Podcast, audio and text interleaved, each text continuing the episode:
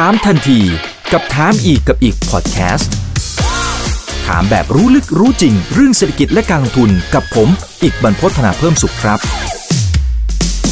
สวัสดีครับ สวัสดีเพื่อนๆนักลงทุนทุกคนนะครับ นี่คือถามทันทีโดยช่องถามอีกกับอีกทุกเรื่องที่นักลงทุนต้องรู้นะครับกับผมอีกบรรพฒนะฮะวันนี้เรียนเชิญดรนาครับดรพิพัฒน์เหลืองนรมิตชัยผู้ช่วยกรรมการผู้จัดการหัวหน้านักเศรษฐศาสตร์ จากบริษัทหลักทรัพย์เกียรตินาคินพัทระกลุ่มธุรกิจการเงินเกียรตินาคินพัทระครับ สวัสดีครับดรพิพัฒน์ครับดรนาครับผมครับ สวัสดีครับสวัสดี วันนี้ประเด็นก็จะเรียนเชิญดรนานะครับเข้ามาร่วมพูดคุยนะครับถึงการประชุมของเฟดซึ่งนัดนี้ก็ถือว่าเป็นนัดที่สำคัญนะครับเพียงแต่ว่าถ้าไปดูหลาย ๆ เจ้าเนี่ยก็แทบจะฟันธงแล้วล่ะว่าหนึ่งคือขึ้นดอกเบี้ยแน่ๆแต่จะขึ้นเท่าไหร่ตอนนี้ยังเสียงยังแตกอยู่นะครับ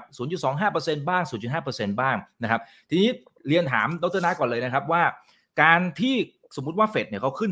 0.25%มันสามารถตีความหรือมันมีนัยยะอะไรที่เขาอยากจะส่งสัญญาณมาที่เรา หรือถ้าขึ้น 0.5%มันตีความยังไงได้บ้างครับ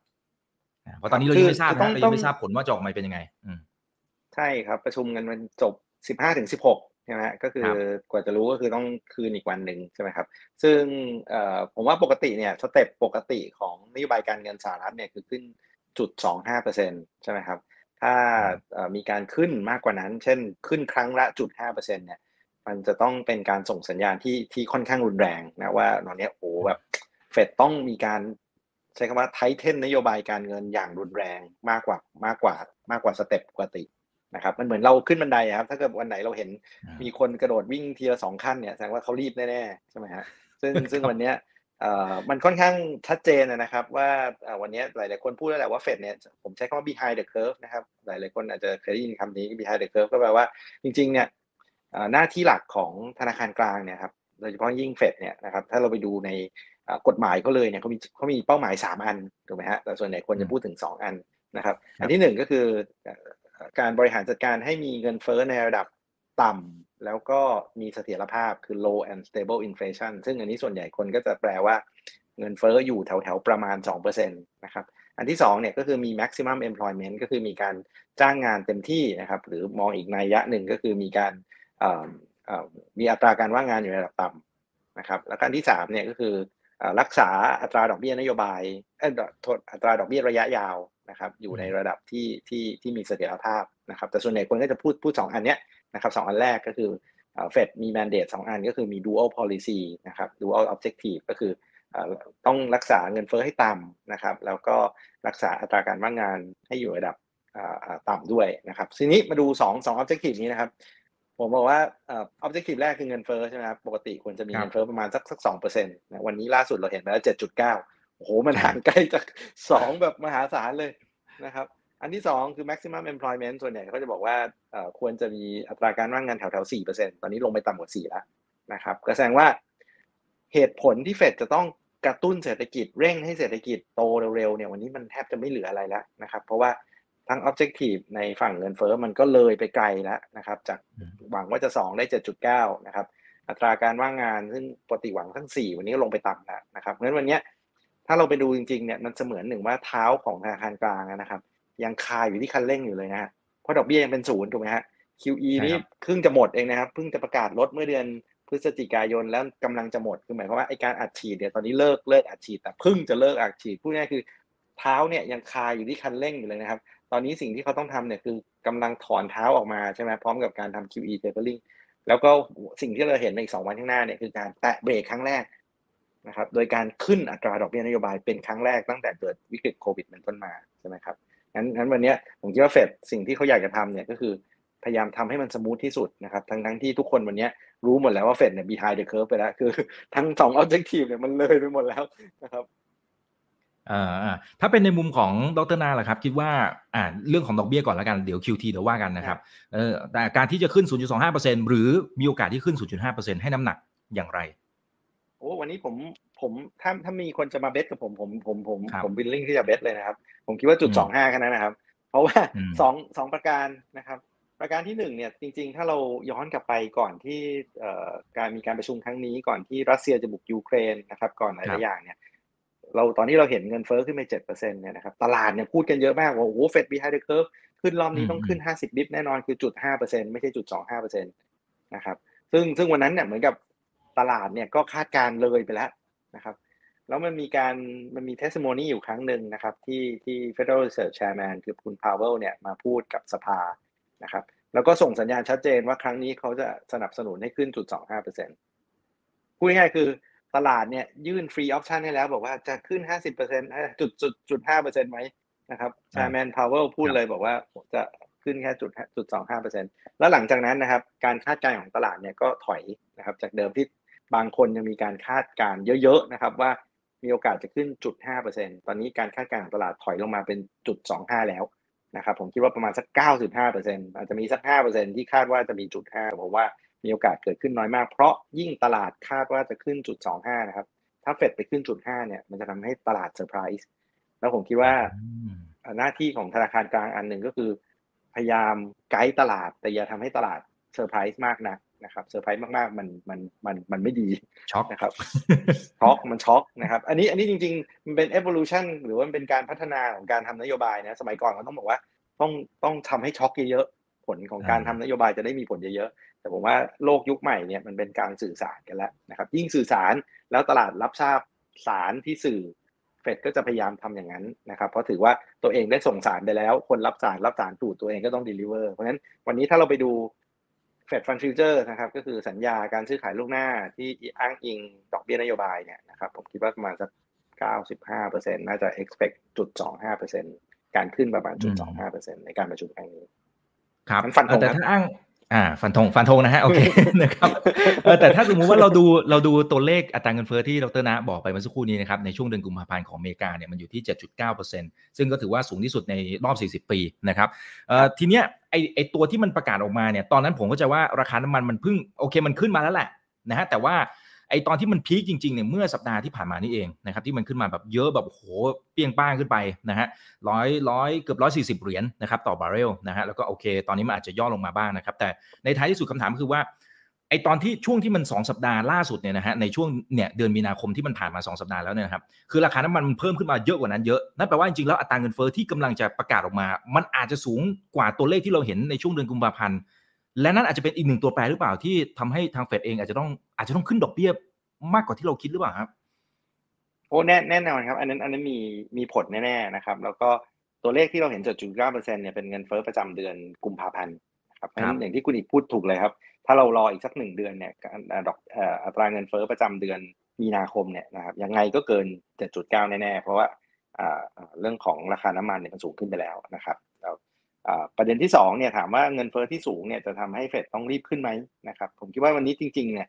คนตั้งคำถามกลับกันด้วยซ้ำว่าพอมีมีการรบกันแล้วเนี่ยมันมีโอกาสที่เศรษฐกิจจะชะลอตัวลงจากราคาน้ำมันที่สูงขึ้นนะครับจริง ๆ วันนี้เราก็เห็นเริ่มเห็นสัญญาณหลาย ๆ อันนะครับว่าพอตลาดหุ้นเริ่มตก wealth effect ก็จะทำให้การใช้จ่ายของคนก็จะลดลงใช่ไหมครับแล้วก็มันมีสัญญาณหลายอัน เช่นนโยบายการคลัง ซึ่งปีที่แล้วอัดฉีดไปเยอะ ปีนี้ก็อาจจะชะลอ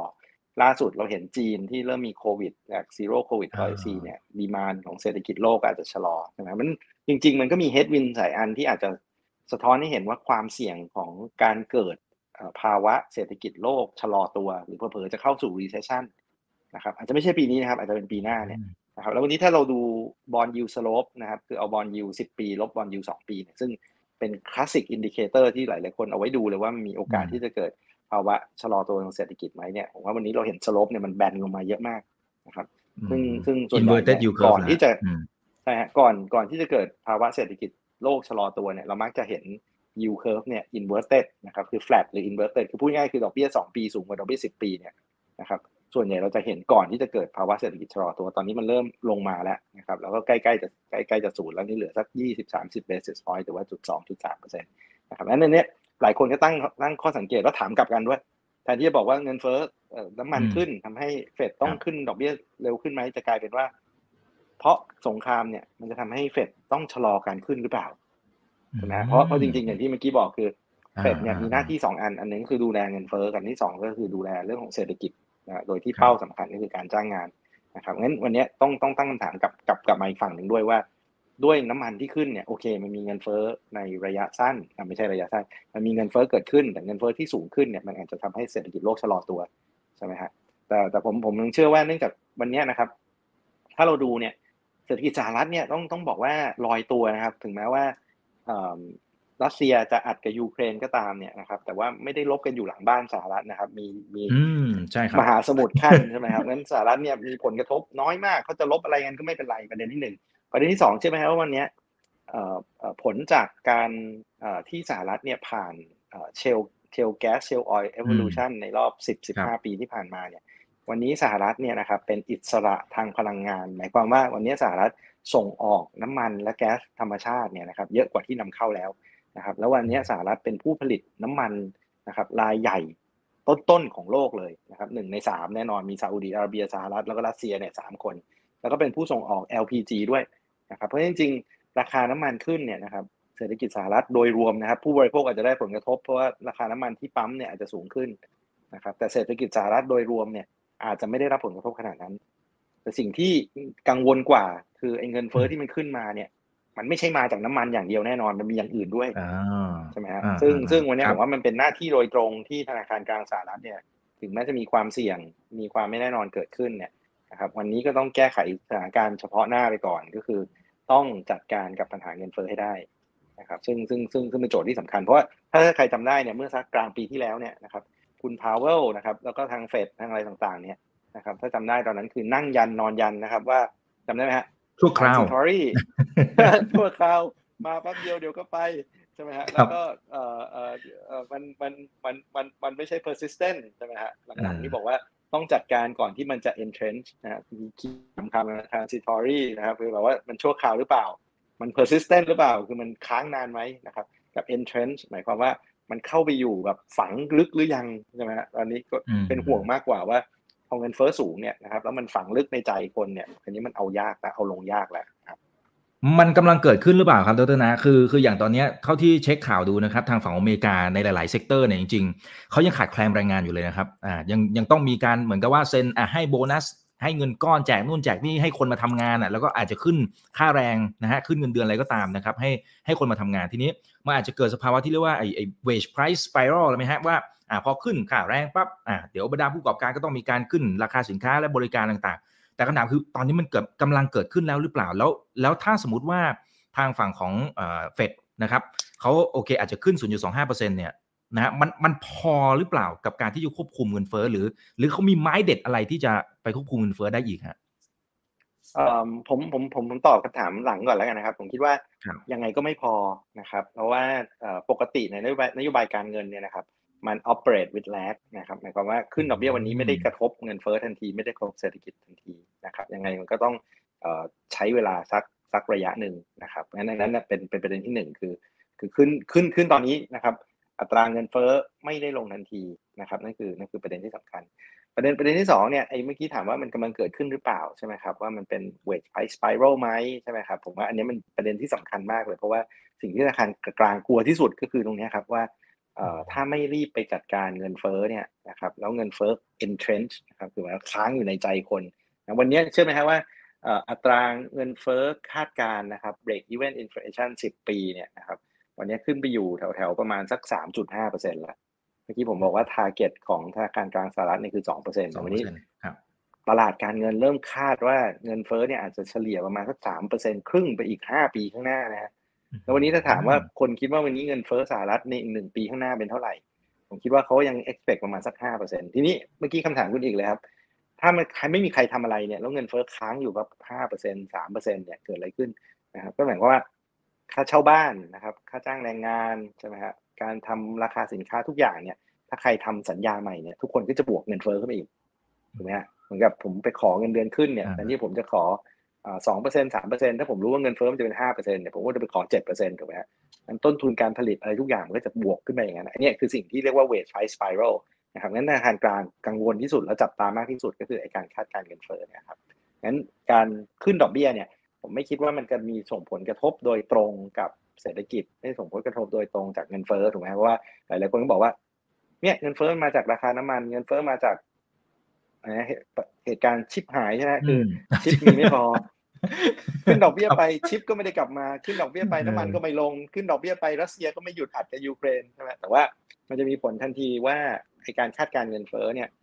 มันจะได้ผลกระทบคือคนก็จะรู้สึกว่า โอ้เฮ้ยธนาคารกลางเอาจริงไว้ยเทียบกับกรณีที่ธนาคารกลางปล่อยให้มันเงินเฟ้อมันขึ้นไปเรื่อยๆนะครับซึ่งในประสบการณ์ของเศรษฐกิจสหรัฐเนี่ยเคยเจอมาแล้วนะครับ ในช่วงปี 1970 1980 นะครับ ที่มันเจอสถานการณ์อย่างนี้เลยคืออ มันมีเรื่องของ oil embargo นะฮะทะเลาะกับประเทศในตะวันออกกลาง มีการลดปริมาณการผลิตน้ำมัน และน้ำมันเพิ่มสูงขึ้นไปแล้วค้างอยู่ในเวลานานนะครับ แล้วมาใหม่ๆเฟดก็กลัวว่า เอ้ย น้ำมันขึ้นเศรษฐกิจไม่ดี อย่างนี้เราต้องกระตุ้นเศรษฐกิจนะครับ แล้วก็เก็บดอกเบี้ยเนี่ยต่ำเกินไปสุดท้ายเงินเฟ้อขึ้นไปสิบกว่าเปอร์เซ็นต์แล้วก็ต้องขึ้นอัตราดอกเบี้ยไปสิบกว่าเปอร์เซ็นต์แล้วสุดท้ายเศรษฐกิจเข้าสู่ภาวะ recession นั่นคือสิ่งที่สิ่งที่ธนาคารกลางเนี่ยไม่อยากให้เกิดเพราะฉะนั้นถ้าถ้า เบรกได้ก่อนต้องต้องต้องต้องต้องพยายามเข้าเข้าเข้ามาจัดการก่อน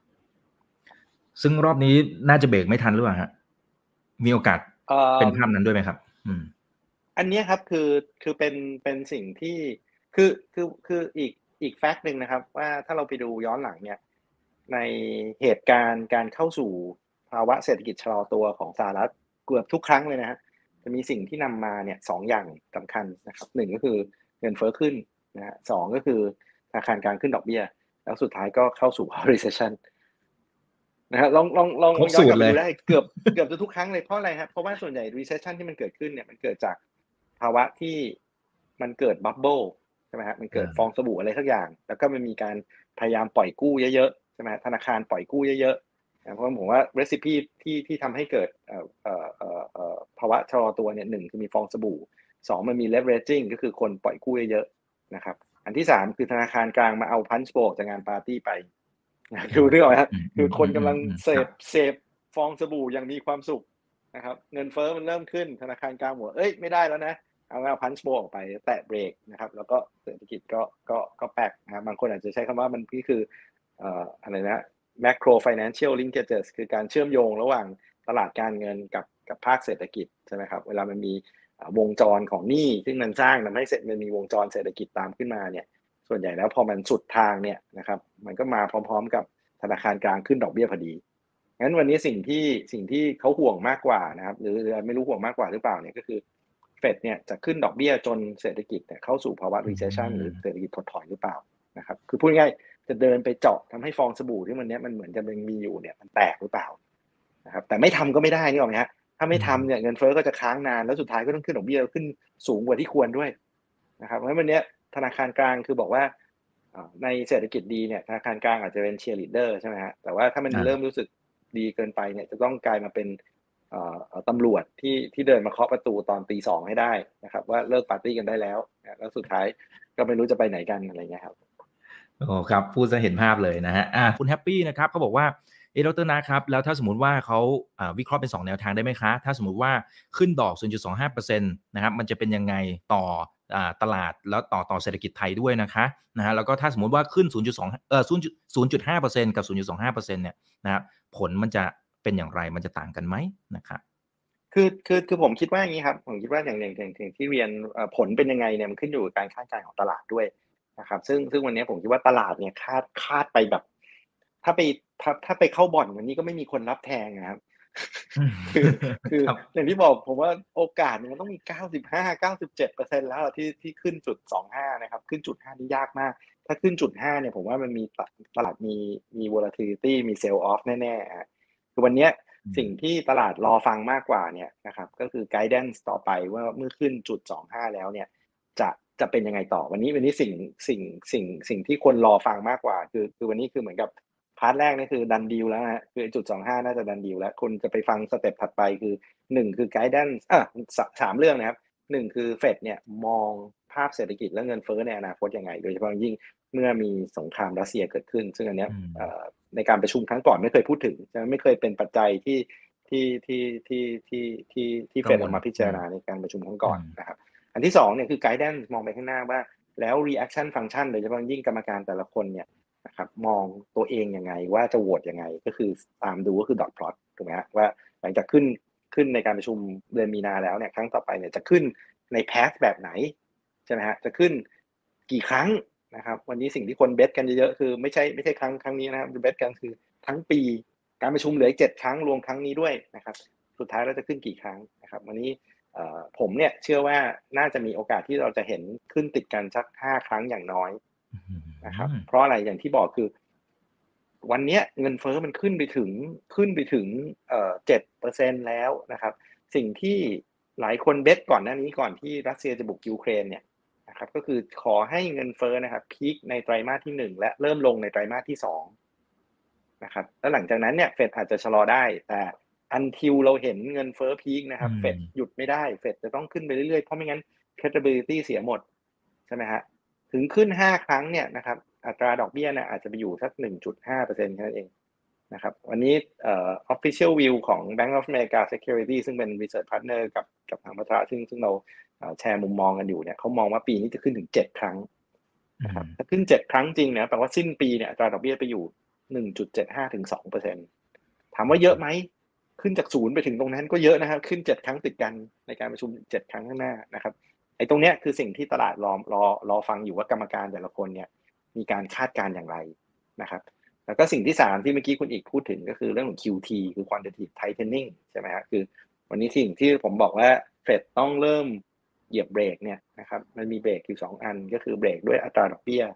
นะครับกับเบรกด้วยการถอนการกระตุ้นหรือลดขนาดของงบดุล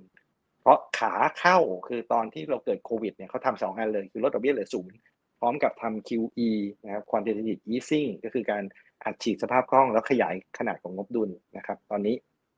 สิ่งที่จะต้องทำคือขึ้นดอกเบี้ย แล้วก็แล้วก็ลดขนาดของงบดุล หรือการดูดสภาพคล่องออกเพราะฉะนั้น guidance เกี่ยวกับว่าจะทำ QT รูปแบบไหน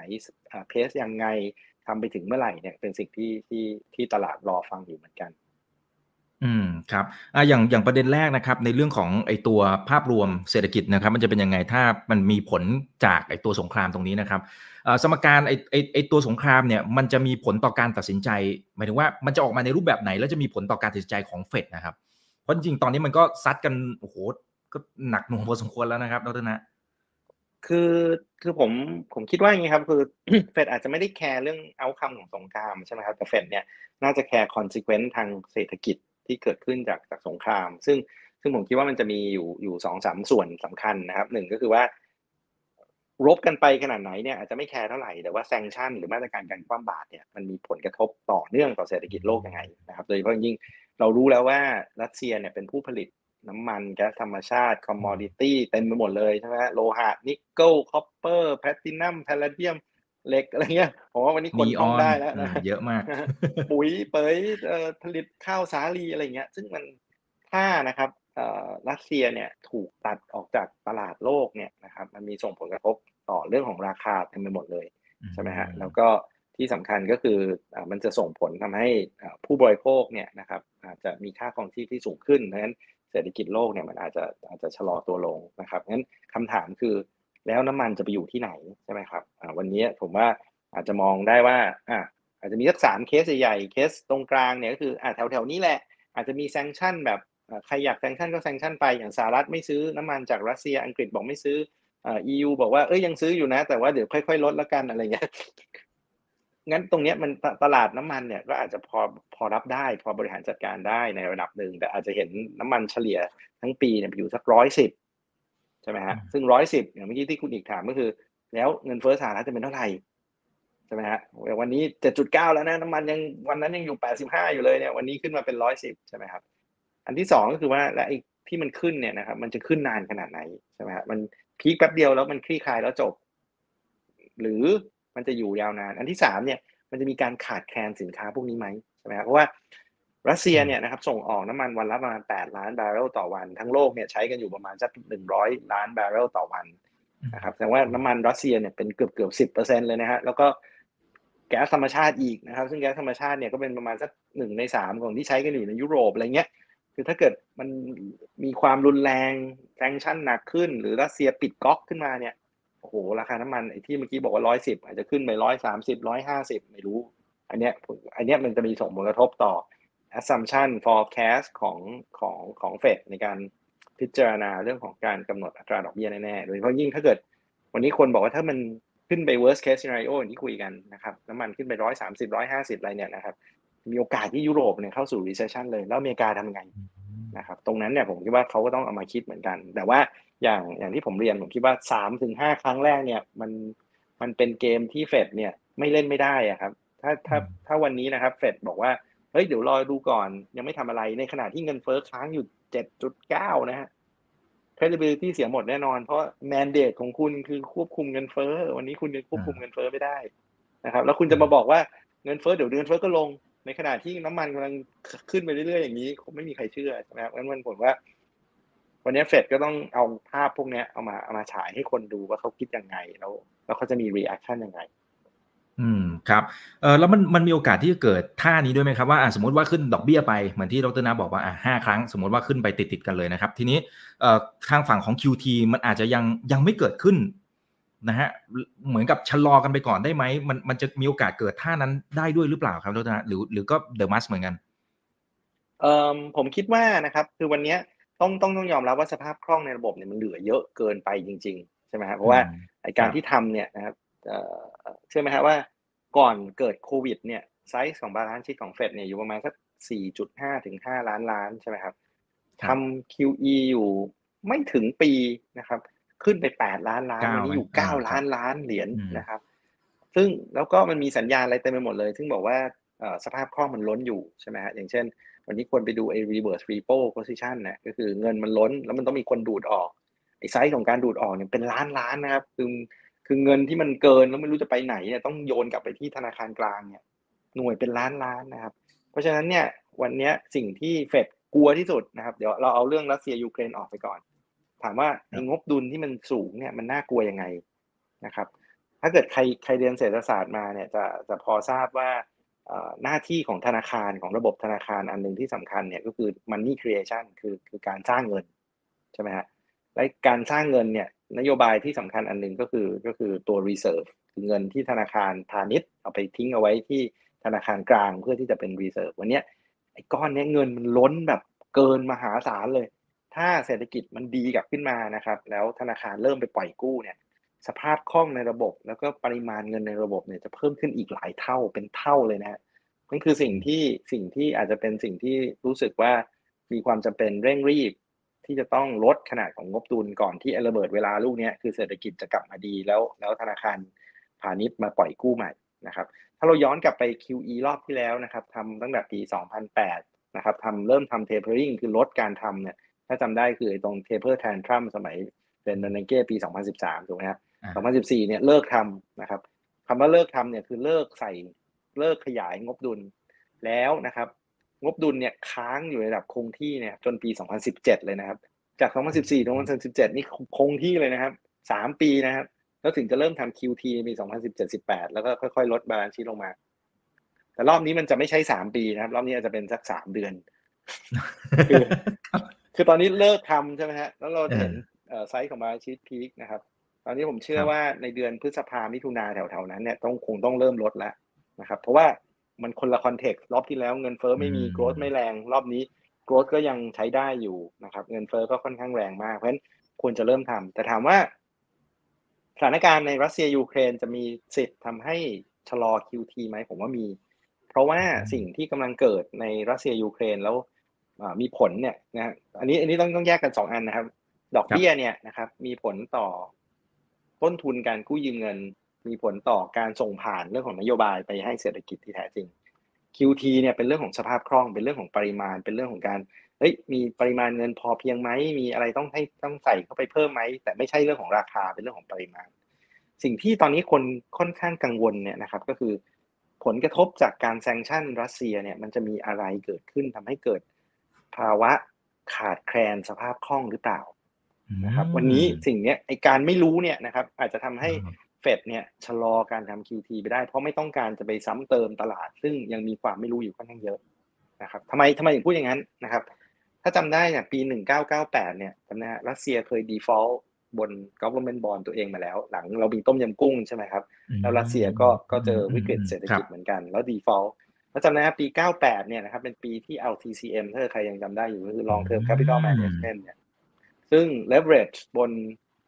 position ของ ไอ้พันธบัตรรัฐบาลรัสเซียมหาศาลเลยเจ๋ง LTCA เจ๊งเจ๊งนะครับ แล้วธนาคารกลางทั่วโลกต้องเข้ามาช่วยกันอุ้ม ไม่ให้เจ๊ง เพราะกลัวจะทำให้เกิดแบบ global financial crisis ในในปีนั้นนะครับ วันนี้ position ของของพันธบัตรรัฐบาลรัสเซียเนี่ยว่าน้อยกว่าตอนนั้น แล้วก็ leverage อาจจะไม่ได้เยอะเท่า แต่ไม่มีใครรู้นะครับว่าจะเกิดอะไรขึ้น เพราะวันนี้ sanction นะครับทำอะไรบ้าง sanction ธนาคารพาณิชย์ sanction ธนาคารกลางใช่ไหมฮะแล้วก็ sanction ไม่ให้คนโอน SWIFT อะไรเต็มไปหมดเลย วันนี้ถามว่าถ้าใครถือ asset ที่เป็นหุ้นกู้พันธบัตรของรัสเซียอยู่ เอาเงินคืนยังไงครับใช่ไหมเข้าใจว่าอาทิตย์เนี้ยนะครับ จะมี coupon payment ของพันธบัตรรัสเซีย due ครั้งแรกตั้งแต่โดน sanction มานะครับรัสเซียบอกว่า เอ้ย มีเงินคืนแต่ว่าโอนไม่ได้ เดี๋ยวจะจ่ายเป็นรูเบิลให้เลย ซึ่งการจ่ายเป็นรูเบิลเนี่ยคือการ default คือการผิดนัดชำระหนี้ แต่สิ่งที่จะถามต่อไปคือ แล้วถ้ามีคนผิดนัดชำระหนี้แล้วมีอะไรเกิดขึ้นต่อไหมวันนี้ไม่รู้นะครับ เพราะสมมติว่าผมเนี่ยต้องการที่จะได้ cash flow วันนั้นใช่ไหมแต่ผมไม่ได้เนี่ยแล้วทำไงอะ แล้วจะมีใครแล้วผมจะไปเบี้ยวใครต่อหรือเปล่า วันนี้ไม่มีใครรู้วันนี้สิ่งสิ่งที่หลาย ๆ คนกังวลเนี่ยก็คือตรงนี้นะครับ แล้วถ้า IMF ก็พูดเหมือนกันบอกว่าเพิ่งเพิ่งพูดเลยนะครับ ว่าเออ ไม่คิดว่าเหตุการณ์ที่รัสเซียเนี่ยผิดนัดชำระหนี้เนี่ยเป็นเหตุการณ์ที่เกิดขึ้นไม่ได้อีกต่อไป คือมีโอกาสเกิดขึ้นค่อนข้างสูงนะครับ แล้วนะครับอย่างอย่างถ้าเราจำได้เนี่ยตอนตอนเราเกิดโควิดจำได้ไหมฮะใหม่ๆเนี่ย มี bond fund ในเมืองไทยเนี่ย runเพราะเหตุการณ์ที่เกิดขึ้นในต่างประเทศ ครับ อันนี้คือสิ่งที่ไม่มีใครรู้เลยว่าเอ้ยแล้วไอ้ paper พวกนี้ใครถืออยู่วะ หรือมันจะมีแบงค์ไหนที่ปล่อยกู้ให้แบงค์ไหนในรัสเซีย วันนี้แบงค์ในรัสเซียขาดสภาพคล่องไอ้แบงค์ใหญ่ๆ พวกนั้น exposure พอไหมอะไรเงี้ยผมคิดว่าไอ้พวกนี้เป็นสิ่งที่คนรอดูอยู่เหมือนกัน เพราะฉะนั้นตอบคำถามคุณอีกก็คือถามว่า QT มีโอกาสเลื่อนไหมผมคิดว่ามีเหมือนกันนะครับงั้นผมคิดว่าเนี่ยเขาอาจจะรอสักพฤษภามิถุนากรกฎาแถวนี้ต้องดูให้แน่ใจก่อนว่ามันไม่มีอะไรระเบิดขึ้นมา แล้วก็อาจจะค่อย ๆทำ ครับ เอ๊ะแต่จริงๆอะสมมติสมมติเรื่องของรัสเซียเมื่อกี้ฟังดูก็ก็รู้สึกเสียววาบนิดๆนะครับทางฝั่งของรัสเซียนะครับเมื่อสักครู่นี้นะครับดรนาบอกว่าเฮ้ยเราก็ต้องรอรุ้นนะนะครับว่าพอถึงดิวนะถึงถึงกำหนดที่เขาต้องชำระเงินเนี่ยจะเป็นยังไง แต่เอาเข้าจริงแล้วต่อให้ยังไม่มีซีนารีโอนี้นะครับดรนะนะฮะเอ่ออย่างศรีลังกาครับผมก็ไม่จริง ๆ มันนับแล้วหรือเปล่าว่าว่าเขาวิกฤตเหมือนเหมือนกับเป็นประเทศที่เศรษฐกิจมันล้มเหลวแล้วหรือเปล่าหรือยังไงนะครับหรือแม้กระทั่งประเทศอื่นๆ มันก็มีความสุ่มเสี่ยงหรือเปล่าถึงแม้ว่ายังยังไม่ได้มีกรณีของรัสเซียเลยนะ แล้วยังไม่นับด้วยว่าเดี๋ยวมีทางเฟดที่เขาจะดำเนินนโยบายเนี่ยคือดอกเบี้ยหรือ QT QT อะไรต่างๆเนี่ยมันจะยิ่งไป trigger อะไรประเทศอื่น ๆ มันมีโอกาสที่จะทำให้เกิดฟองสบู่หรือ หรือวิกฤตรอบใหม่ที่มันใหญ่ที่สุดเท่าที่เราไม่เคยเจอมาเลยหรือเปล่า คือคือถามว่ามีโอกาสไหมผมผมผมคิดว่าทุกครั้งที่ประเทศใหญ่ๆอย่างสหรัฐขึ้นดอกเบี้ยเนี่ยทุกคนกลัวหมดโดยเฉพาะยิ่ง emerging market นะครับ โดยเฉพาะยิ่งประเทศที่พึ่งพาเงินตราต่างประเทศนะครับ สัญญาณดูง่ายๆนะครับ ใครประเทศไหนที่มีการขาดดุลบัญชีเดินสะพัดเยอะๆก็แสดงว่าต้องพึ่งเงินออมจากต่างประเทศเยอะๆนะครับประเทศไหนที่มีเงินเฟ้อเยอะๆนะครับ ประเทศไหนที่มีหนี้ต่างประเทศเยอะๆนะครับ คือที่มีสัญญาณว่าปัจจัยพื้นฐานไม่ค่อยแข็งแรง แล้วยังต้องพึ่งพึ่งทางเงินเงินตราต่างประเทศ พอ สหรัฐขึ้นดอกเบี้ยปุ๊บเนี่ยความน่าสนใจของสหรัฐมีมากขึ้นถูกไหมฮะจากเดิมที่ดอกเบี้ยเป็นศูนย์ถ้าดอกเบี้ยสิ้นปีกลายเป็นสองเปอร์เซ็นต์เนี่ยไปเอาสองเปอร์เซ็นต์ก็ดีกว่าศูนย์ใช่ไหมงั้นก็ไอ้ความน่าสนใจมันอาจจะเปลี่ยนนั้นมีความเป็นไปได้ที่จะเกิด capital outflow ออกจากประเทศ emerging market พวกเนี้ยอย่างอย่างสีลังกาผมว่าเขาแย่ตั้งแต่ก่อนเกิดโควิดแล้วใช่ไหมครับแล้วตอนนี้มันก็มันก็คงมีมีปัญหาอะไรหลายๆอย่างอยู่แล้วนะครับเพราะฉะนั้น เมื่อสภาพคล่องโดนโดนดูดออกต้นทุนทางการเงินสูงขึ้นนะครับสินทรัพย์ที่มีความเสี่ยงน้อยอย่างพันธบัตรรัฐบาลสหรัฐเนี่ยมีผลตอบแทนสูงขึ้น คนก็อาจจะลดความเสี่ยงนะครับ แต่อันเนี้ยย้ำไว้ก่อนเลยนะผมว่าไทยเนี่ยมีปัญหาน้อย ไม่ได้บอกไม่มีปัญหานะครับจะมีปัญหาน้อยมากนะครับเพราะ fundamental เราค่อนข้างดีนะครับ reserve เรายังค่อนข้างสูงเคยนะเขาถึงแม้ว่าเราจะรันเดฟ i ซิตอยู่นะครับแต่ก็เดฟ i ซิตก็ยังไม่เยอะเท่าไหร่นะครับเมื่อเทียบกับคนอื่นนะครับเพราะฉะนั้น เราอาจจะถูกกระทบบ้างแต่ว่าก็ก็อาจจะอาจจะไม่ได้เยอะจนถึงคริสิสถามว่ามันจะเป็นคริสิสที่รุนแรงไหมนะครับคือปกติอย่างที่บอกนะผมคิดว่า recipe for crisis หนักๆเนี่ยหนึ่งคือต้องมีฟองสบู่สองต้องมีการใช้ leverage เยอะๆมีการสร้างหนี้แบบเต็มไปหมดเลยนะครับแล้วก็มีคนมาเจาะให้มันแตกนะครับฟองสบู่มีไหมผมเชื่อว่าตอนนี้ฟองสบู่เต็มไปหมดเลย มองไปทางไหนมันก็ทุกคนก็จะแต่มันก็อาจจะเริ่มแตกแล้วนะครับวันนี้เห็นหุ้นหุ้นเทคจีนหุ้นอะไรเนี่ยมันก็ลงมาพอสมควรแล้ว แต่ว่าข้อดีคือเราไม่ได้มีการใช้หนี้นะครับคือการสร้างหนี้แบบที่เราเคยเห็นในปี 2008 ที่มันมีแบบโอ้โห leverage over leverage คือมันเต็มไปหมดนะครับแต่ว่าอย่างที่อย่างที่หลาย ๆ คนบอกครับ เวลาที่น้ำลดเนี่ยจะได้รู้ว่าใครกำลังว่ายน้ำโดยไม่ใส่เสื้อผ้าใช่ไหมครับงั้นไอตอนเนี้ยมันไม่มีใครรู้ว่าว่าใครจะเป็นอะไรแต่ว่า เมื่อเมื่อสภาพคล่องที่มันล้นนะครับเงินที่มันถูกนะครับมันมีสองคำใช่ไหมแต่คุณหนิงอาจจะได้ยินโฟโมกับทีน่านะฮะคือโฟโมคือ fear of missing out ทีน่าคือ there is no no there is no alternative คือคือคือดอกเบี้ยมันสูงเนี่ยไม่รู้จะไปไหนนะทุกคนก็โถมลงมาแล้วก็แล้วก็ซื้อทุกอย่างที่ขวางหน้างั้นราคามันก็ขึ้นไปอยู่แบบที่สูงมากนะครับสองสองสองตัวอย่างใหญ่ๆวันนี้เราเห็นราคาบ้านนะครับ ราคาบ้านในสหรัฐใช่ไหมว่า เราบอกว่า 2008 เนี่ยเป็นปีที่เป็นฟองสบู่ราคาบ้านใช่ไหม วันระดับราคาบ้านวันนี้นะครับ ดัชนีนะไม่ใช่บ้านที่ใดที่หนึ่งนะฮะดัชนีรวมเนี่ยนะครับ สูงกว่าตอนนั้น40%นะครับราคาบ้านวันนี้แพงกว่าปี2008 40%ในวันที่เราคิดว่าตอนนั้นเป็นฟองสบู่แต่ว่ารอบนี้มันก็หลายคนบอกเอ้ยดอกเบี้ยมันถูก หรือเศรษฐกิจมันดีกว่าตอนนั้นโอเคก็ว่าไป หรืออันที่สองคือถ้าใครไปเสิร์ช Google นะฮะดูคำว่า CAPE นะครับ cyclically adjusted price to earnings นะครับของของของ Schiller นะครับก็คือดู PE โดยที่เฉลี่ย เอา e a r n i n g ให้กลับไปอยู่ในระบบปกติเนี่ยก็ยังอยู่ในระดับที่สูงมากนะครับใกล้เคียงกับอ่าอ่าอ่า dot com bubble นะครับเพราะฉะนั้นวันนี้แล้ววันนี้แต่หลาย ๆ อันก็เห็นเห็นเห็น price adjustment กันพอสมควรแล้วนะครับไม่ว่าจะเป็นคริปโตเคอเรนซีเอ่ยไม่ว่าหุ้นเทคเอ่ยอะไรเงี้ยมันก็ลงมาพอพอพอสมควรเพราะฉะนั้นผมว่านี่คือนี่คือกระบวนการที่เราเราทำให้ฟองสบู่เนี่ยมันฟีบลงนะครับงั้นคำถามคือถ้ามีใครที่ กู้หนี้ยืมสินมานะครับ ถ้าถ้าไม่มีถ้าไม่ได้กู้หนี้ยืมสินก็ก็โอเคไป คนที่เอาเงินไปลงก็เงินหายใช่ไหมครับ แต่ว่าก็ไม่ได้ทำให้ระบบเป็นอะไร แต่ถ้ามีการกู้หนี้ยืมสินเยอะๆนะครับ มูลค่าของสินทรัพย์หายคำถามคือแล้วเจ้าหนี้ทำไง หรือระบบจะเป็นยังไงนะครับ ซึ่งซึ่งซึ่งหวังว่ามันจะไม่ลามไปถึงตรงนั้น แต่ว่าถามว่ามันจะมี adjustment ที่เห็นราคาขยับเห็นราคาสินทรัพย์ หรือมีการ rotate ระหว่างสินทรัพย์ไหมผมเชื่อว่ามี อืมอืมครับผม โอเค ขอบคุณมากนะครับ คุณ Sky Wedding ครับดรนะครึ่งปีหลังมันมีอะไรให้สดใสบ้างไหมครับ มันมีอะไรที่เป็นความหวังได้บ้างไหมฮะเออคือเอาเอาเอาจริง ๆเลยนะครับ ก่อนที่รัสเซียจะบุกยูเครนผมว่าคิดว่าครึ่งปีหลังจะได้เป็นครึ่งปีที่ดีนะครับเพราะว่าอะไร เพราะว่าโดยโดยเฉพาะเศรษฐกิจไทยนะครับ เพราะเราเนี่ย ปี 2020 เนี่ยนะครับเศรษฐกิจไทยติดลบมา 6 6.1เปอร์เซ็นต์นะปีที่แล้วเราฟื้นกลับมาแค่ได้เปอร์เซ็นต์ครึ่งเอง แต่ว่าตอนนี้เศรษฐกิจไทยเนี่ยอยู่ต่ำกว่าระดับก่อนเกิดโควิดเนี่ยสี่เปอร์เซ็นครึ่งนะครับ ผมว่าเราน่าจะเป็นคนที่ได้รับผลกระทบเยอะสุด แล้วได้ผลกระทบนานสุดในโลกแล้วหมายความเป็นเป็นหนึ่งในประเทศนะอาจจะไม่ใช่ที่สุด แต่ในอาเซียนผมว่ามีฟิลิปปินส์คนเดียวที่ที่ได้ผลกระทบหนักและยาวเท่าเรานะครับปัจจุบันที่ยังไม่กลับไปไปก่อนโควิด นอกนั้นเนี่ยผมไปดูประเทศใหญ่ๆนะสหรัฐญี่ปุ่นจีนไต้หวันวันนี้เกินเกินเกินก่อนโควิดหมดแล้ว ผมก็ค่อนข้างหวังนะครับว่าเมื่อ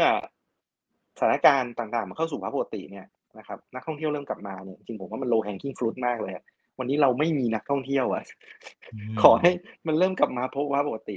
อันที่สองถ้าโควิดหายไปนะครับ ซึ่งวันนี้ผมคิดว่ามันเราก็น่าจะใกล้พีคเต็มทนแล้วนะครับเราน่าจะเป็นแบบต่างประเทศอะเห็นในสหรัฐนะครับ เห็นในอังกฤษเห็นในอะไรที่ซึ่งวันนี้เขาไม่ใส่หน้ากากกันแล้วเนี่ย อันนี้ผมคิดว่ามันเป็นข่าวดีมากเลยนะครับ เพราะมันทำให้ชีวิตคนเรามันกลับเข้าสู่ภาวะปกติอะ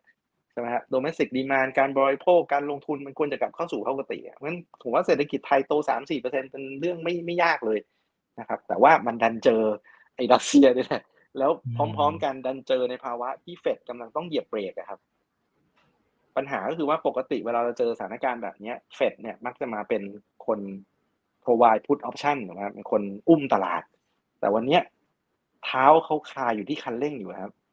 จะให้เขาเหยียบปั๊มลงไปบนแก๊สเนี่ยมันไม่มีอะไรให้เหยียบอะใช่ไหมไม่บอกว่า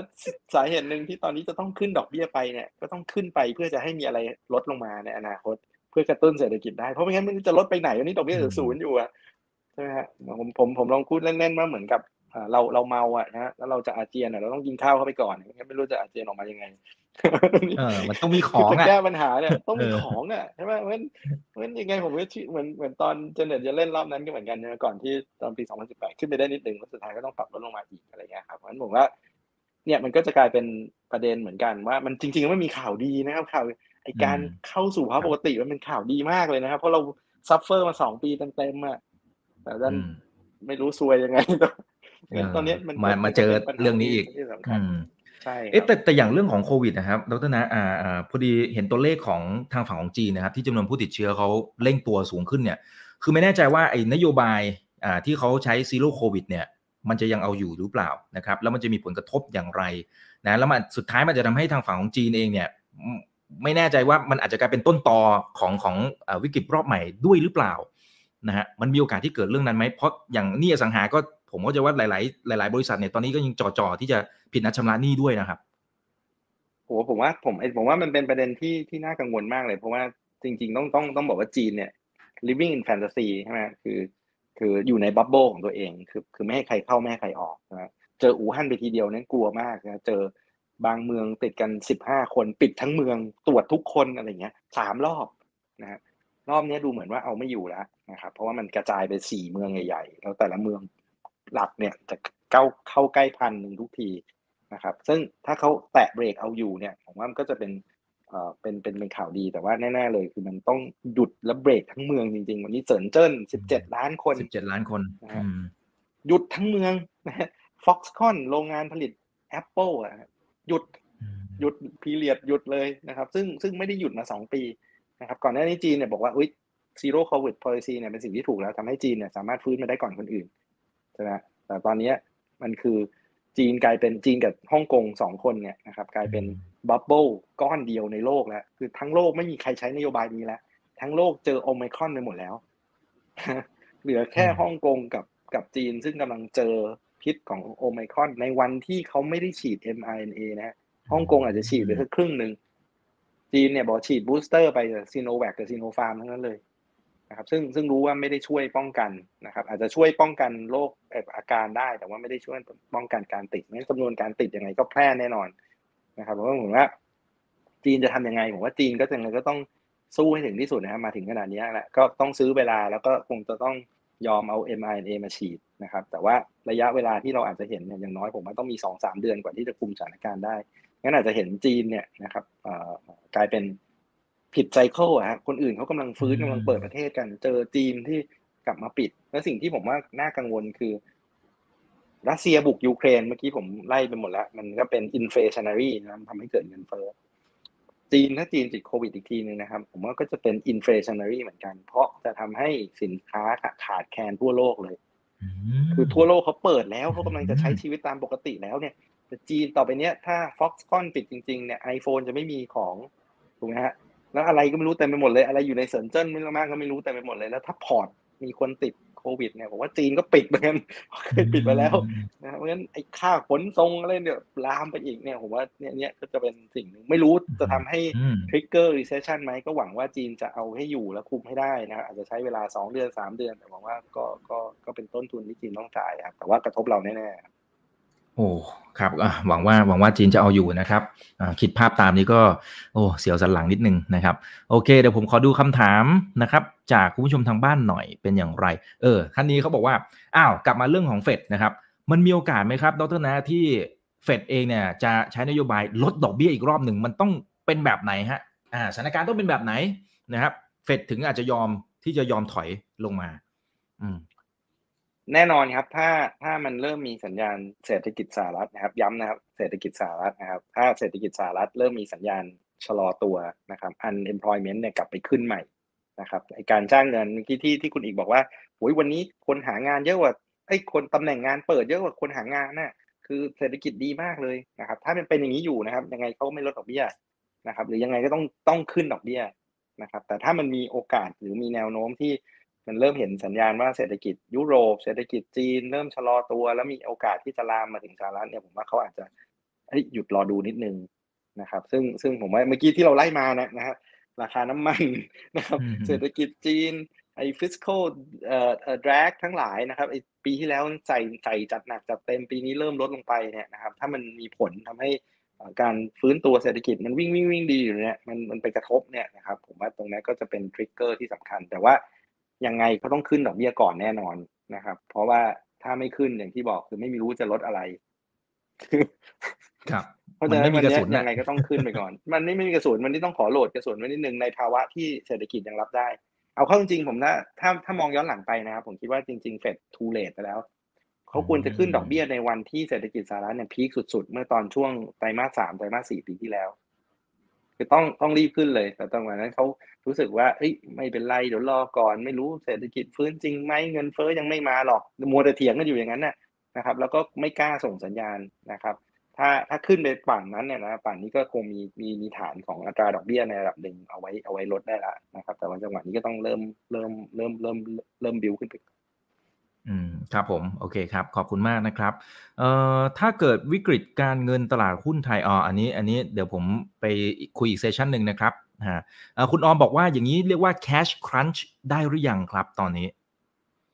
เฮ้มันยกำลังเกิดวันนี้สถานการผมว่าณ์แบบนั้นหรือยังครับ อืมยังครับโอ้ยผมว่าห่างอีกไกลเลยครับ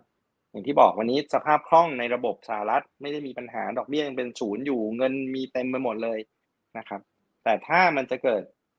crash crunch เนี่ยผมว่ามันมา crunch มาจากสองสองส่วนหนึ่งคือ well effect เองนะครับ คือคือคือในวันที่ทุกคนรู้สึกตัวเองรวยเนี่ย liquidity มันเต็มตลาดนึกออกไหมฮะวันที่คริปโตอยู่หกหมื่นเนี่ยทุกคนรวยหมดถูกไหมฮะอยู่ดีคริปโตมันเหลือสามหมื่นสี่หมื่นเนี่ยสภาพคล่องที่บอกมีเยอะๆเนี่ยมันก็หดลงมาได้ค่อนข้างเร็วใช่ไหมครับแต่ว่าผมว่าวันนี้โดยสภาพโดยรวมเนี่ยสภาพคล่องยังยังยังไม่ได้เป็นปัญหาดอกเบี้ย ยังอยู่ที่ศูนย์อยู่สหรัฐยังเพิ่งจะทำ QE สภาพคล่องส่วนเกินยังเต็มไปหมดเลยนะครับ แต่อาจจะเริ่มเห็นดอลลาร์ครันช์ในหลาย ๆ ประเทศได้นะครับโดยเฉพาะยิ่งสมมติดอลลาร์เริ่มขึ้นดอกเบี้ยเนี่ยเดี๋ยว liquidity มันก็จะเริ่มอยากออกจากประเทศ emerging markets ไปอะไรเงี้ยจะมีปัญหาตรงนั้นบ้าง แต่ว่าเมืองไทยอย่างที่บอกเหมือนกันนะครับ ไม่ยังไม่ได้มีปัญหาเลย แล้วก็สภาพคล่องเมืองไทยก็ยังล้นดอกเบี้ยก็อยู่ในระดับต่ำแบงก์ชาติก็ insist ว่าจะเก็บไว้ที่ศูนย์นะครับ เพราะฉะนั้นผมว่าตรงนั้นก็อาจจะไม่ได้เป็นปัญหามากนักนะครับ แต่ว่าก็ต้องจับตาดูประเทศที่อื่นด้วยเหมือนกันอย่างที่อย่างที่เมื่อกี้เราเล่ากันไป ว่ามันจะไปแตกตรงไหนเนี่ยเราไม่รู้เลย อืม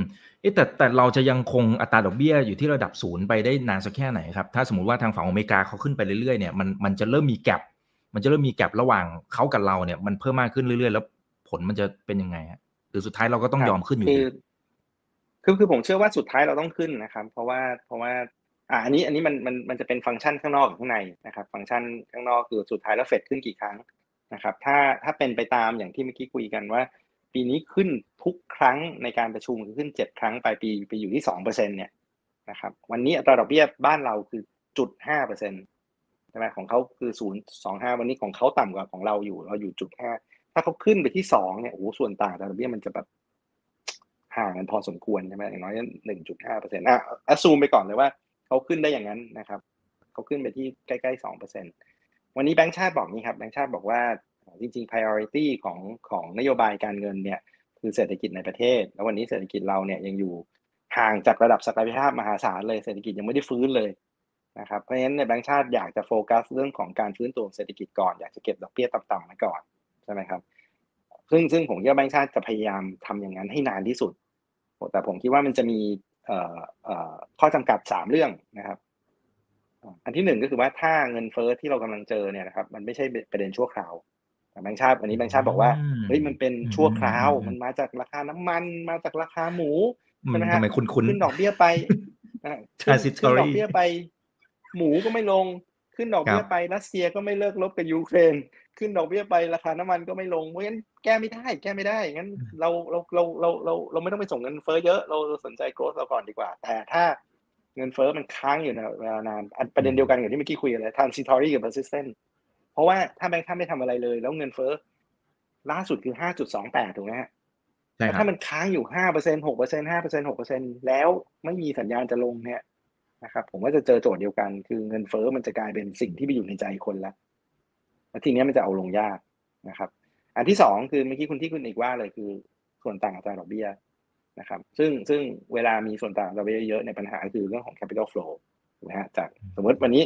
ถ้าถามคุณอิกว่าเอ้ยถ้าเกิดมีเงินเหลือเนี่ยนะครับจะเก็บไว้เป็นเงินบาทได้ 0.5%หรือจะ convert ไปเป็นดอลลาร์ได้ 2%อ่า ดอลลาร์นี่ผมว่าอ่าครับไม่ต้องคิดเยอะงั้นเงินมันก็อาจจะทั้งทั้งเงินไทยออกไปต่างประเทศเงินข้างนอกไม่เข้ามาไทยนะครับเพราะฉะนั้นตรงนี้ก็อาจจะทำให้บาทอ่อนเพราะบาทอ่อนก็ยิ่งทำให้ของยิ่งแพงเข้าไปอีกนี่หรอไหมคือเพราะของส่วนใหญ่เราก็คือนำเข้าอย่างพวกน้ำมันน้ำมันอะไรต่างๆ อันที่สามคือเคยนะเขานะครับโดยที่ถ้าเกิดเคยนะเขาเราเนี่ยถูกผลกระทบจากน้ำมันว่าเราเนี่ยเป็นประเทศที่พึ่งพาน้ำมันค่อนข้างเยอะนะครับ เยอะที่สุดในภูมิภาคแล้วแหละในเรื่องของการการนำเข้าสุทธิของพลังงานและตรงนี้ก็ยิ่งราคาน้ำมันขึ้นไปสูงเนี่ยนะครับตรงนี้ก็จะส่งผลกระทบต่อต่อเคยนะเขายิ่งทำให้เสถียรภาพของของค่างเงินเนี่ยมีมีประเด็นเหมือนกัน เพราะฉะนั้นตรงนี้ก็ถ้าแบงค์ชาติเจอเจอสามข้อเนี่ย ผมว่า อยากถึงอยากจะเก็บขนาดไหนถึงเศรษฐกิจไม่ฟื้นเนี่ย ผมว่าก็อาจจะต้องเริ่มขยับเหมือนกันอย่างหรืออย่างน้อยก็ต้องส่งสัญญาณนะครับ แต่ว่า ระหว่างนี้ผมคิดว่าเขาน่าจะนั้นผมคิดว่าจนถึงสิ้นปีเนี่ยน่าจะน่าน่าจะคงได้อยู่แล้วปีหน้าน่าน่าน่าจะมีความจำเป็นต้องเริ่มขึ้น ยกเว้น ยกเว้นว่านะครับอ๋อหรือโดยเฉพาะอย่างยิ่งนะครับ ยกเว้นว่าถ้าเศรษฐกิจเกิดดีขึ้นมา เช่นนักท่องเที่ยวโอ้โหมากันเต็มเลยไตรมาสสามไตรมาสสี่มากันเต็มเลยโกรดเริ่มกลับมาดีขึ้น อันนั้นก็อาจจะขึ้นดอกเบี้ยได้ได้ได้ได้ได้เร็วกว่านั้น อ่าครับผมอ่าโอเค เท่าที่ดูเวลาอาจจะได้อีกสักหนึ่งถึงสองคำถามนะครับเอ่อมีท่านที่บอกว่าเอ๊ะดรนาครับ ตอนนี้จะเริ่มเห็นหลาย ๆ ประเทศเขาเริ่มที่จะลดการพึ่งพาดอลลาร์มันจะถึงจุดที่ใกล้จะล่มสลายแล้วหรือยัง แล้วมันจะแยกขั้วเลยไหมฮะอ่าทางก็ขยายความก็อาจจะเช่นอ่ารัสเซียกับทางฝั่งของจีนเขาอาจจะเหมือนคุยกันนะฮะอาจจะใช้ระบบการเงินของตัวเองหรืออะไรยังไง แล้วทางฝั่งของดอลลาร์ก็ก็จะพันธมิตรเขาอะไรว่านไป มันมันจะเริ่มเห็นภาพตรงนี้ชัดเจนมากขึ้นหรือยัง ต้องต้องต้องคำถามคงเชื่อว่ามีการแยกขั้วแน่ๆครับเพราะวันนี้มันชัดเจนมากว่าวันนี้โลกเนี่ย ไม่สองก๊กก็สามก๊กถูกไหมฮะวันนี้อย่างน้อยมีชาติตะวันตก ซึ่งซึ่งเอียงกันอยู่กับจีนแน่ๆรัสเซียจะกลายมาเป็นก๊กหรือจะกลายไปไปอยู่กับจีน ก็ก็อันนี้ก็ยังไม่ใช่ชัดนะครับ แต่คำถามที่ที่สำคัญคือถึงแยกก๊กกันแล้วเนี่ยนะครับ ฝั่งที่อยู่ก๊กเล็กเนี่ยนะครับคือก๊กจีนก๊กรัสเซียเนี่ยจะเอาอะไรเป็น reserve ครับ ถ้าถ้าไม่ใช้ดอลลาร์นะฮะเพราะว่า ประเทศที่อยู่ในฝั่งเนี้ยฝั่งตะวันตก axis ฝั่งเนี้ยไม่ไปถือจีน ไม่ไม่ไม่ไปถือ asset พวกนั้นนะก็จะมีประเทศเล็ก ๆ ที่ที่อาจจะต้องเลือกว่าจะไปอยู่ค่ายไหนใช่ไหมครับ เพราะฉะนั้นเนี่ยวันนี้ปัญหาที่สำคัญก็คือว่าผมยังเชื่อว่ามันยังไม่มี alternative ที่ดีพอที่จะเป็น reserve currency ได้นะครับ วันนี้ถ้าเราดูเนี่ยโลกเนี่ยมีอยู่ reserve currency อยู่สักห้าหก currency ใช่ไหมคือดอลลาร์มี pound sterling ใช่ไหมครับปอนด์ของอังกฤษมีมีสวิสฟรังก์ใช่ไหมครับมีเงินยูโร มีเยน แล้วก็อาจจะมีหยวนเนี่ยที่ที่มาเป็น contender ที่สำคัญ คนอาจจะบอกว่าบิตคอยน์ไงหรืออะไรอย่างเงี้ยแต่ผมว่ายังยังยังยังอีกไกลพอสมควรแม้กระทั่งหยวนเองนะครับด้วยความที่หยวนเนี่ยไม่ได้มีสถานะเป็น international currency นะครับตลาดการเงินของจีนเนี่ยไม่ได้เปิดให้นักลงทุนเข้าไปเข้าออกได้อย่างเสรี ยังมี capital control อะไรต่างๆเนี่ย ความสามารถของประเทศต่างๆ ในการถือสินทรัพย์ เงินสกุลหยวนเป็น reserve เนี่ยก็ก็ยังไม่สามารถถือได้เต็มที่นะครับยังมีข้อข้อข้อจำกัดต่างๆงั้นหยวนเนี่ยสุดท้ายก็น่าจะมาเป็น reserve currency ที่สำคัญ แต่ว่าระหว่างเนี้ยผมว่าดังไงดอลลาร์ก็ยังโดมิเนตอยู่ เพราะว่ามองไปรอบๆนะฮะโอ้ยูโรก็มีปัญหาของตัวเอง เยนก็มีปัญหาของตัวเองใช่ไหมครับประเทศอื่นๆไม่ต้องพูดถึงนะครับงั้นจนจนกระทั่งเรามี alternative เนี่ยผมว่าดอลลาร์ยังยังคงเป็นเป็น reserve currency ที่ที่ที่สำคัญอยู่ มีคนบอกว่า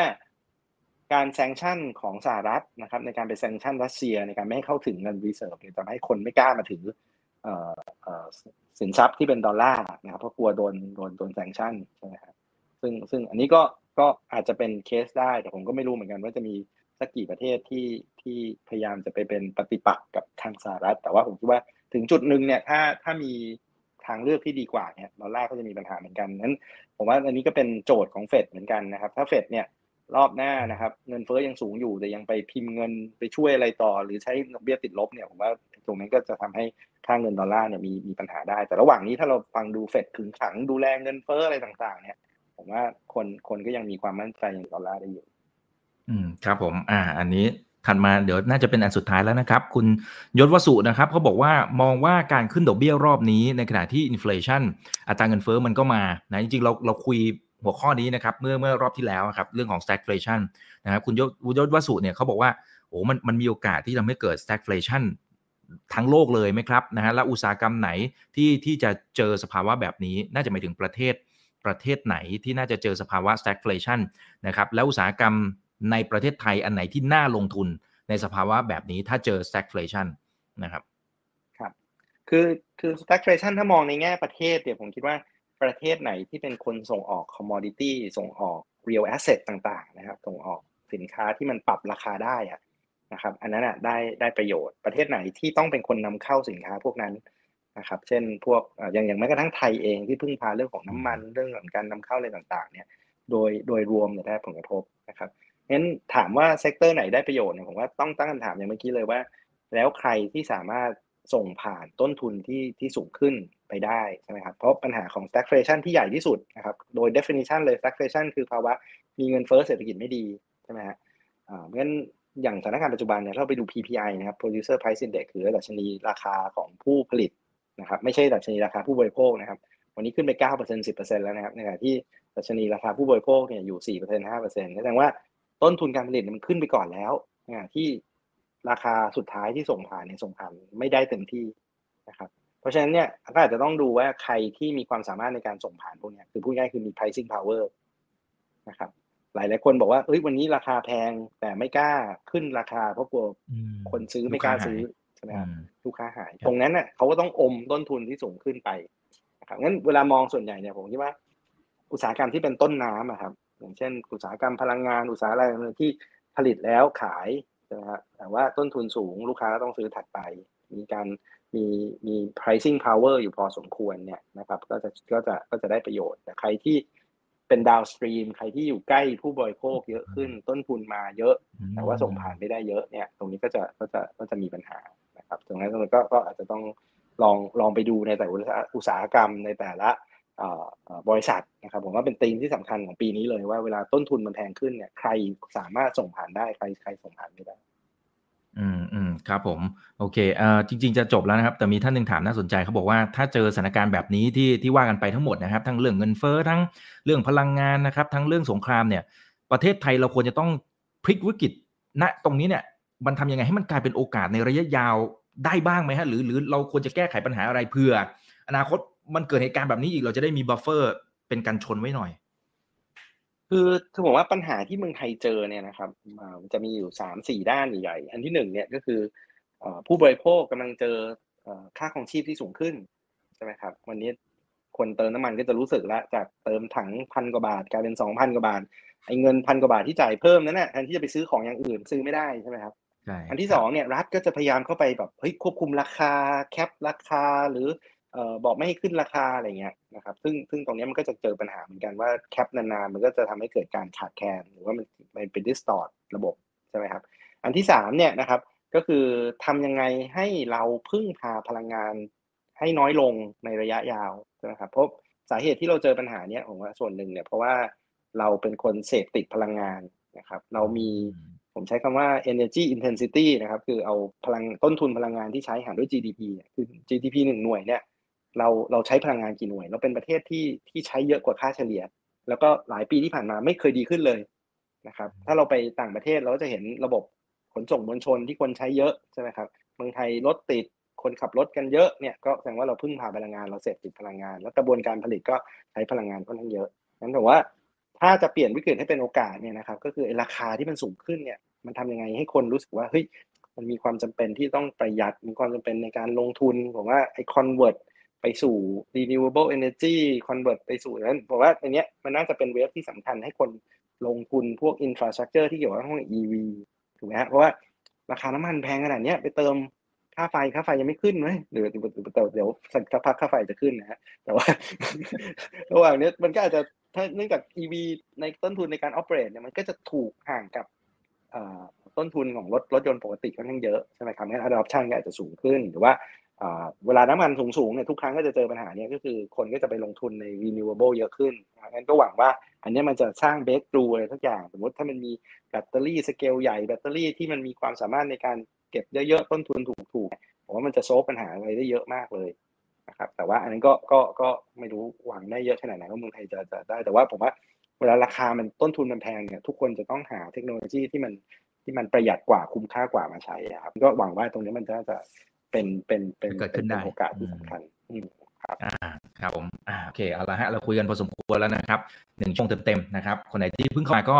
กดแชร์ไว้นะครับแล้วไปดูตั้งแต่ต้นคุณจะได้ความรู้นะครับทั้งในมุมของเศรษฐกิจนะครับเศรษฐศาสตร์พื้นฐานด้วยนะครับเราจะได้เข้าใจภาพรวมนะครับที่มันเชื่อมโยงกันทั้งโลกละนะฮะก็เป็นความรู้ดีๆเลยนะครับสวัสดี 2,800 ท่านขอบคุณทุกท่านที่ติดตามชมด้วย ครั้งหน้าเป็นเรื่องไหนเดี๋ยวรอติดตามนะครับแล้วมีมีคุณเอกพงศ์บอกว่า อยากให้มีสักแมชหนึ่งนะ เชิญดรณะนะครับกับดรสุภวุฒิมาเจอกันสักรอบหนึ่งให้ความรู้พร้อม ๆ กันโอ้ยน่าจะเป็นเจอทุกแมวันตช์ครับที่มันมากครับครับเดี๋ยวอาจจะขออนุญาตเรียนเชิญมาที่รายการของเราหน่อยนะครับ วันนี้ขอบพระคุณมากนะครับ ดรนะครับครั้งหน้าเป็นเรื่องไหนรอติดตามกันด้วยนะครับ นี่คือถามเป็นทีโดยช่องถามอีกกับอีกทุกเรื่อง ที่นักทุนต้องรู้กับผมอีกอนพจน์ครับ วันนี้สวัสดีครับ ถ้าชื่นชอบคอนเทนต์แบบนี้อย่าลืมกดติดตามช่องทางอื่นๆด้วยนะครับ ไม่ว่าจะเป็น Facebook, YouTube, Line Official, Instagram และ Twitter จะได้ไม่พลาดการวิเคราะห์และมุมมองเศรษฐกิจ และการลงทุนดีๆ แบบนี้ครับ อย่าลืมนะครับว่าเริ่มต้นวันนี้ดีที่สุด ขอให้ทุกท่านโชคดี และมีอิสรภาพในการใช้ชีวิต ผม อีกบรรพฒนาเพิ่มสุขครับ